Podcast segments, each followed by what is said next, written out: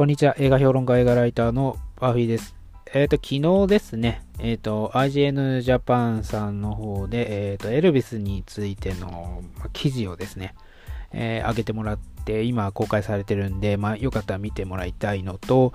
あと、まあ、今日、あ、今日かな？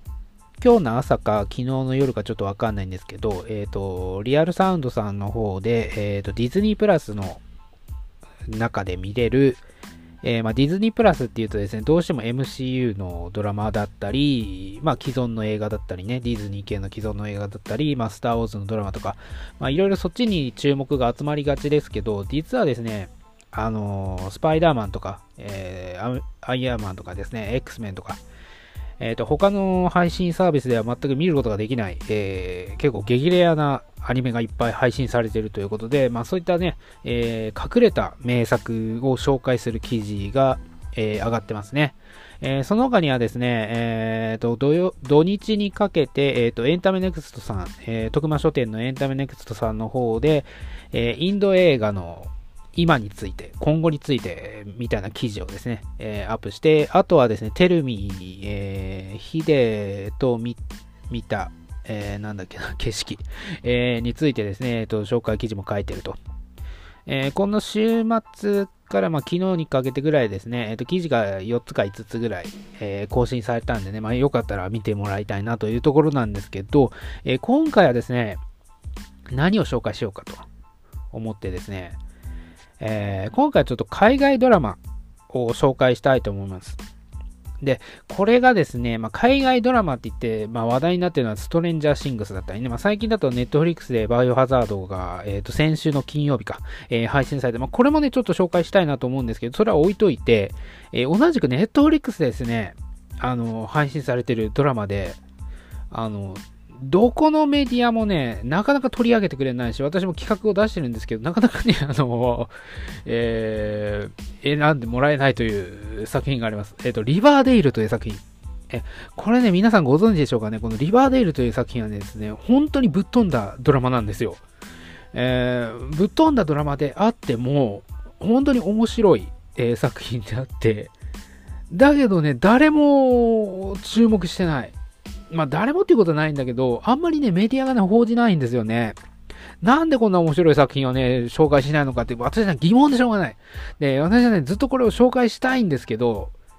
あの、前評判がないと、えー、そもそもの知名度がそんなにないっていうことでですね、まあ、記事としてのちょっと価値がないということで、なかなかね、あの、企画が通らない。で、まあ、ここでね、えー、紹介したいなというところなんですけど、えー、これはですね、まあ、日本だけに限ったことであって、海外、特にまあアメリカなんかではですね、もう、リバーデールというとですね、もう SNS の話題になってるわけですよ。毎毎週毎週ね。えっ、ー、と、週1ペースで、えー、配信されてて、日本だと Netflix で配信されてるんですけど、えー、ほぼね、タイムラグなしで日本でも配信されてます。で、えっ、ー、と、たまにね、2週間に1回になったりすることもあるんだけど、ほぼほぼ1週間に1回のペースで、えー、配信されてる感じですね。で、今シーズン6が配信中で、次のシーズン7で完結すると言われてます。まあ、言われてるというかですね、まあ、そろそろ終わらせた方がいいなっていうのは正直あります。あのー、見たい作品ではあるんですけど、もうね、ちょっと限界に来てるし、あの、まあ、その限界っていうのをね、ちょっと利用した作風になってきてるっていうのがね、これまた面白くなってきてるポイントでもあるんですけど、まあ、それもね、含めて、ちょっとシーズン7でね、えー、終わらせるのがちょうどいい作品になってきたなというところですね。まあ、その後なんかコミックとかでね、シーズンシーズン8とかね、えー、続いていきそうな気もしなくもないんですけど、まあ、それちょっと別の話として、えー、今後の展開としてね、あるかもしれないという話なんですけど、で、話を戻すと、このリバーデールという作品はですね、これもともとあの、アーチーコミックスというですね、あのー、コミック会社の、えっ、ー、と、コミックが原作なんですよ。で、このアーチーズというコミックが原作なんですけど、その中でですね、えーと、まあ、打ち切りになってしまったんですけど、えーと、あれは、ちょっと忘れしちゃった。えー、っとですね えっと、ど忘れしちゃったんですけど、なんだっけな。えー、ル、ルーシー・ヘイルが出演してたですね。えー、っと、なんだっけ。ちょっと忘れましたね。あの、ちょっと思い出したら言います。えっ、と、それは置いといて、えー、本当にね、何も、あの、書い、紙にね、書いても何もなくてですね、もう行きた、行き当たりばったりで喋ってるんで、そういうことがあるんでね、ちょっとご了承いただきたいんですけど、あと、ま、サブリナとかもそうですね。えー、サブリナダークファンタジーみたいな、え、ー、と、サイトだったと思うんですけど、これも Netflix で配信されてて、これもアーチーのコミックなんですよ。で、えー、このアーチーという、アーチーのコミックであって、そのアーチーズという、まあ、代表的なシリーズ、まあ、その中、あの、アーチーコミックスの中でですね、最近、まあ、ロックマンとかソニックとかも、まあ、コミカライズしてたりするんですけど、アーチーズという、まあ、その名前の通りね、あのー代表作品があって、これはま日常的な、あの、高校生の日常的なね、あの、何気ない、まあ、青春ドラマみたいな、えー、ものを描いてる、まあ、作品でね、日本で言うとど、何に当たるんだろうな、えー、まあ、ちびまる子ちゃんとかサザエさんとかね、まあ、あんな感じなんですよね、言っちゃえば。まあ、それのま高校生バージョンみたいな感じで、本当にね、日常的な、えー、物語が描かれて、まあ、ティーンのね、世代独特の、えー、独特という、まあ、ティーン世代の特有のね、まあ、恋の悩みだったり、まあ、友情の悩みだったりね、えー、そういったことを、まあ、淡々と描いたような、そういった、えっ、ー、と、何気ないほのぼのとしたね、えー、コミックシリーズだったりするんですけど、まあ、その中でね、まあ、たまにちょっとプレデターとね、えコラボしたり、えシャークネイドとコラボしたりっていうね、あの、ちょっととんでもない、あの、企画とかもあるわけなんですけど、基本的にはそういったね、あの、ほのぼのとした、えー、物語なんですよ。で、ちなみにあの、ザ・えっ、ー、と、GOC っていうですね、えっ、ー、と、アダム・ブロディとか、えっ、と、ミーシャ・バートンが出演してたドラマがあるんですけど、その中でですね、えアダム・ブロディが演じてたセスというキャラクターがですね、えっ、と、好きな、えっ、と、サマーというですね、えレイチェル・ビルソンが演じてるサマーというキャラクターと、まあ、恋愛関係になるんですけど、その中で、えー、サマーが唯一好きだったコミックがアーチーズなんですね。えー、それでちょっとつながるっていうような、あの、ちょっと裏、まあ、関係ない話もあるんですけど、えー、それで知ってるという人もいなくはないっていう感じですね。えー、ちょっと話がね、ほん本当に脱線してしまって本筋に戻したいと思うんですけど、このアーチーをドラマ化した作品がえっ、ー、と、リバーデールなんですけど、ただドラマ化したわけじゃないですね。とにかくダークに、えー、で、ダークに、えー、とにかくドロドロにドラマ化したのが、リバーデールなんですよ。で、これね、もうシーズン1から結構ぶっ飛んでて、シーズン1ではですね、あのー、音楽の先生と、アーチーがですね、ちょっとあのー、恋愛関係っていうか、まあ、ちょっとね、あのー生徒と教師っていう、まあ、禁断の関係みたいな感じで描かれてるんですけど、これはですね、あの、アーチのコミックの方ではですね、あの、その先生というのはおばあちゃんなんですよ。おばあちゃんなんですけど、えっ、ー、と、リバーデールの方ではですね、かなり若めの、え設定にされまして、えー、そういうことがね、あのそれで、まあ、恋仲にするという、ちょっとドロドロな展開、その中で、まあ、同級生との、まあ、恋愛とかも絡んできて、まあ、本当にね、ドロドロなんですよ。もう、本当にね、まあ、昼ドラを見てるような、えー、ところにですね、またやたら人が死ぬんですよね。まあ、いろんな事件が起きてね。で、それもね、作品の中でネタにしてるんですよね。こんだけ事件が起きて、こんだけ人間関係がドロドロで、こんだけ人が死ぬのは、おかしいと。この街は呪われてるというような、ちょっと俯瞰的なね、私たちが見てるような視点から、えー、と話が進んでいくこともあると。で、その中で、まあ、ちょっと面白い試みとしてね、まあ、ミュージカルエピソードっていうさあのものもあって、まあ、一つのエピソードが全てミュージカルになっているというものがあるんですよね。その中でですね、まあ、えっ、ー、と、えっ、ー、と、ヘイザーズとかですね、あとはアメリカ、最近だとアメリカンサイコ、えっ、ー、と、ヘドウィグアングリーチとかね、えっ、と、あとは、キャリーとか、まあそういったですね、まあミュージカルでもちょっとオフブロードウェイ的なね、えー、ちょっとマイナーな、まあ映画の、えー、ミュージカル、映画をミュージカル化して、それをまた、ドラマに持ってきてるという、まあ、ちょっとね、二重三重構造の、えー、試みをやってるわけなんですけど、これ面白いのがね、その中でヘザースなんですけど、このヘザースっていうのはですね、えっ、ー、と、ウィノナ・ライダーと、あと、クリスチャン・ステレスレイターが主演の映画化されまして、で、これでですね、キャラクターの名前っていうのはですね、あの、アーチから、アーチがモデルになってるんですよ。コミックの方のね。それを舞台化して映画化されて、舞台化されて、それがまた、アーチーの原作となってるリバーデイルで、ドラマとしてやるというね、この、このね、あのー、構造がね、まあ本当に面白いんですよ。まあそれを理解してみるとね、本当に面白いなと思うんですけど、そ、そんなね、いろんな、なんだろう、遊びを凝らしてきた、あの、このリバーデイルという作品がシーズン6になって、またね、ちょっとぶっ飛んだことやってきたんですよ。それがね、あの、マルチバース設定。まあ、マルチバース設定っていうのはですね、実はコミックのアーチにおいては、まあ、さっき言ったようにプレデターが出てきたりね、シャークネイドの世界が出てきたりっていうことで、まあ、あったことはあったんですけど、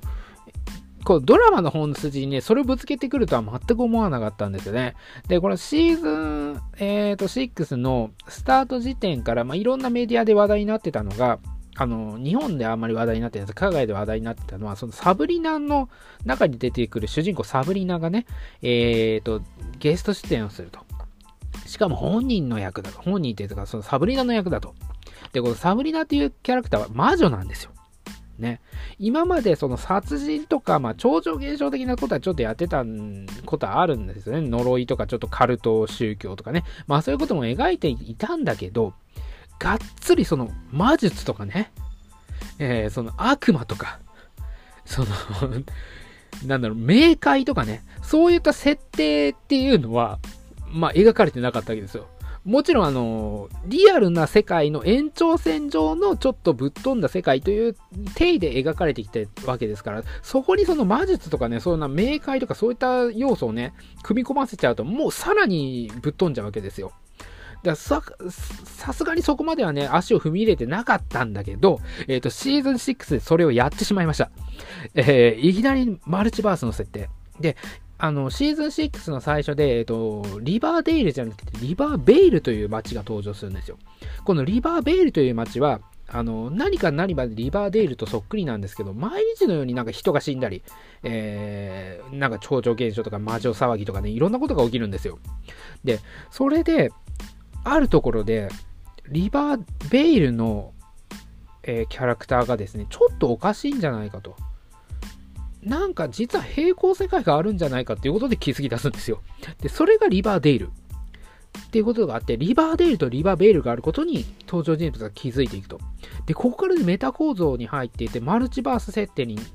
どんどん突入していくんですよ。で、えっ、ー、と、第6話からですね、えー、第6話だったと思うんですけど、えーと、舞台はリバーベイル、リバーベイルを1話からの5話まで描いてたんですけど、6話からリバーデイルに戻って、あの、一旦そこの話はなかったことにされてる。なかったことにされてるっていうか、ちょっと棚に置かれてる状態。で、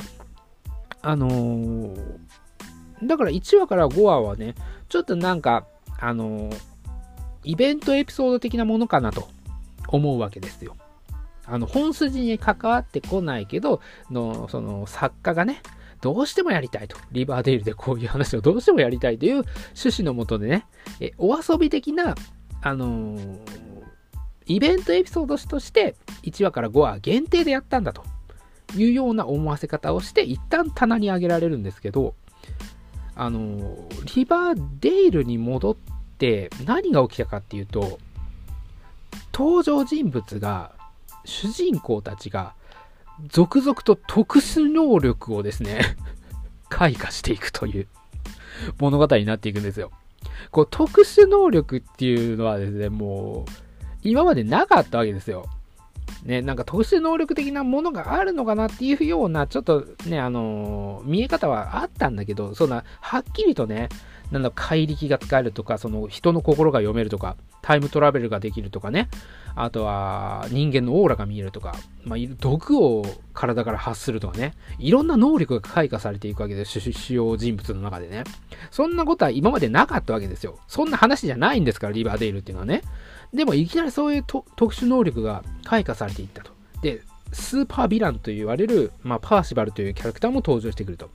で、この主人公たち、リバーデールの住民たちとそのパーシバルとの対決になっていくんですよ。このパーシバルっていうのはですね、実はその人間の心を操ることができると。いうことでですね、あの、まあ、いろんな周りのね、その主人公たちの母親、まあ、親だったり、えー、親戚だったり、まあ、友達だったりっていうことを周りからどんどん洗脳していくんですね。で、それで、あの、仲間同士で戦わせるっていう、まあ、あの、そういったマインドコントロールする、する特殊能力を持ってるキャラクターなんですけど、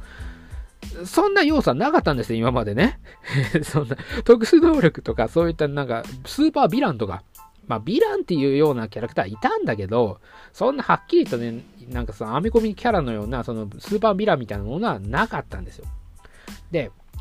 あの、作中でも、あの言及されるんですけど、スーあのスーパーマンの、まあ、レックス・ルーサーのようなキャラクターだと。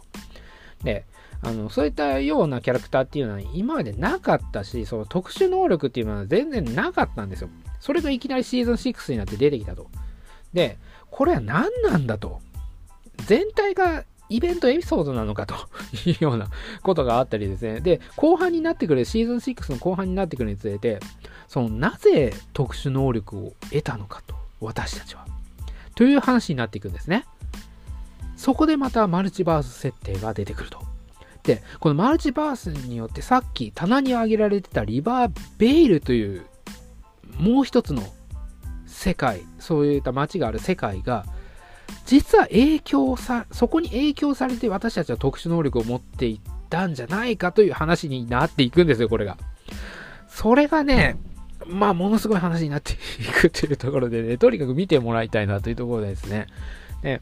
まあ、マルチバースっていう作品、あのー、設定はですね、まあ、最近ね、対応されてるように思えるかもしれないですけど、まあ、昔からね、アメコミなんかでよくやられてますよ。で、最近になって、まあ、映画とかね、日本でも、まあ、そのワードが知られるようになったんですけど、まあ、ドラえもんとかもそうですからね、まあ、ウルトラマンとか仮面ライダーも結構マルチバース設定とか、もずっと前からもう20年ぐらい前、30年ぐらい前からね、どんどん使ってるわけですよ。で、マルチバースという話題が最近になってこそ、そのマーベルのね、あのー、えー、ドクター・ストレンジとか、えー、スパイダーマンとかで、まあ、一般的に知られるようになったわけですけど、前からどんどんあのありますよ。で、このリバーデールの中でも、え、最近ね、映画とかで、えー、話題になる前から私たちはマルチバースということを扱っていたんだというセリフも出てきます。そういったですね、えー、ネタ的なところもね、本当にね、多くてですね、毎回、だからね、その、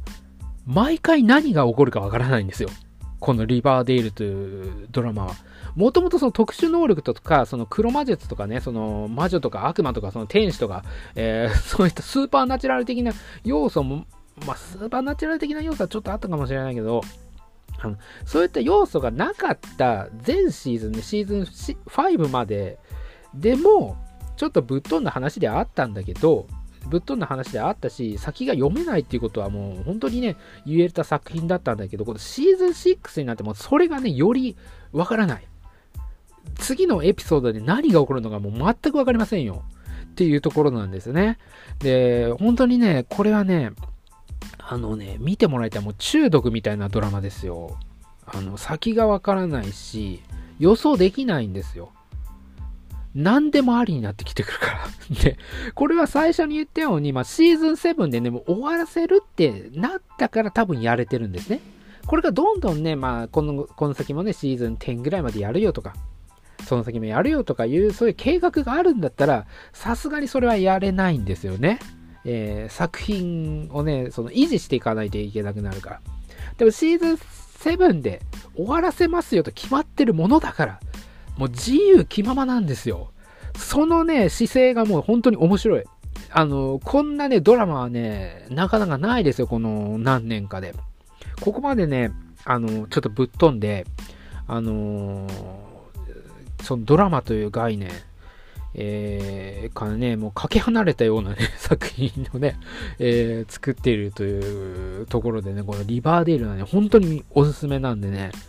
まあ、ぜひね、見てもらいたいですね。あのー、本当にね、ネットリックスでね、毎週配信されてるんで、まあ、ぜひ見てください。えシーズン6からでもいいんでね、シーズン6から見て、ね、えっ、ー、と、また1から見ると、その、ギャップにね、